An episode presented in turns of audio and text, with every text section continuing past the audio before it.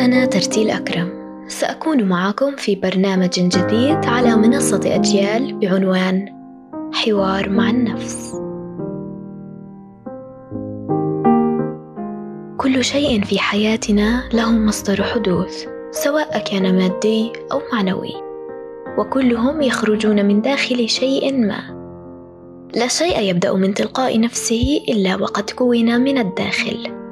حياتنا باختصار يتكون ثم يحدث، لا ندري أين سيجري بعد ذلك، وهذا لا شأن لنا به. ما أريد الوصول إليه هو أنه لو بحثنا في داخلنا عما يدور حولنا لفهمنا سبب كل شيء. نحن من يتحكم بكل شعور يأتي منا وإلينا، لذا علينا إدراك ماهية الشعور وكيفية السيطرة عليه. لترى ما بداخلك، عليك البحث عن مفتاح بابه بأفعالك. لنتذكر معاً ماذا حدث في يومنا. كيف استيقظت اليوم؟ سعيد أم حزين؟ ما هو أول شعور سيطر عليك؟ غالباً ما سيكون هو مسؤول اليوم عنك. كيف ذلك؟ مثلاً لو بدأت يومك بخبر سار سيسيطر عليك طيلة اليوم. لو أثر نظيره عليك لهزمه الخبر السار سريعاً، إلا إذا كان من السهل السيطرة على مشاعرك. وسنتعمق في هذا الموضوع أكثر في حلقة منفردة. تذكر معي الآن كل فعل سلبي صدر منك اليوم، سببه وماذا شعرت بعده، مهما كان حجمه.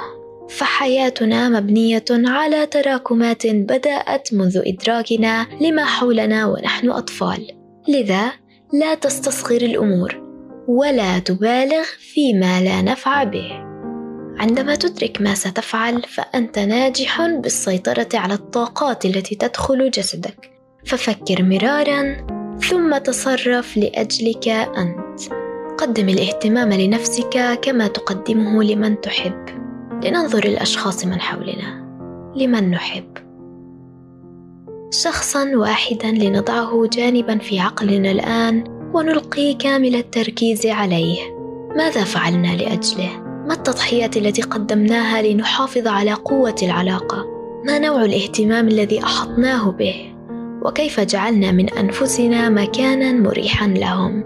نعم، ما تفكر به الآن هو ما عليك فعله لنفسك، التي هي أولى من أي أحد. أنت أولاً ثم الناس. لو قدمت ما قدمت لنفسك قبل كل شيء لأبقيت على نفسك أماناً من كل جانب، لذا عليك تقدير نفسك أولاً ليقدرها الناس. ستجد حينها أنك لن تحتاج تقديراً وحباً من أحد، وذلك لاكتفائك بنفسك. أخيراً تذكر هذه الجملة: نحن لسنا لأحد، نحن لله فقط. الله هو الملجأ والمنجى، هو أعلم بنا أكثر منا. لنحب أنفسنا علينا بحب الله أولاً، هو الوحيد الذي يرفعك عند سجودك له، سيضيء ذلك بنوره، وأنت ستمد يومك بهذا النور. تقرب من الله أكثر لتجد نفسك الضائع بين شتات هذا العالم. وتذكر آية: ونحن أقرب إليه من حبل الوريد. هو أقرب لنا من أنفسنا، لذا لنبحث عما بداخلنا علينا بالرجوع إلى الله دوما.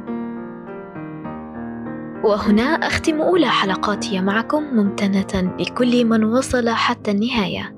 دمتم في أمان الله.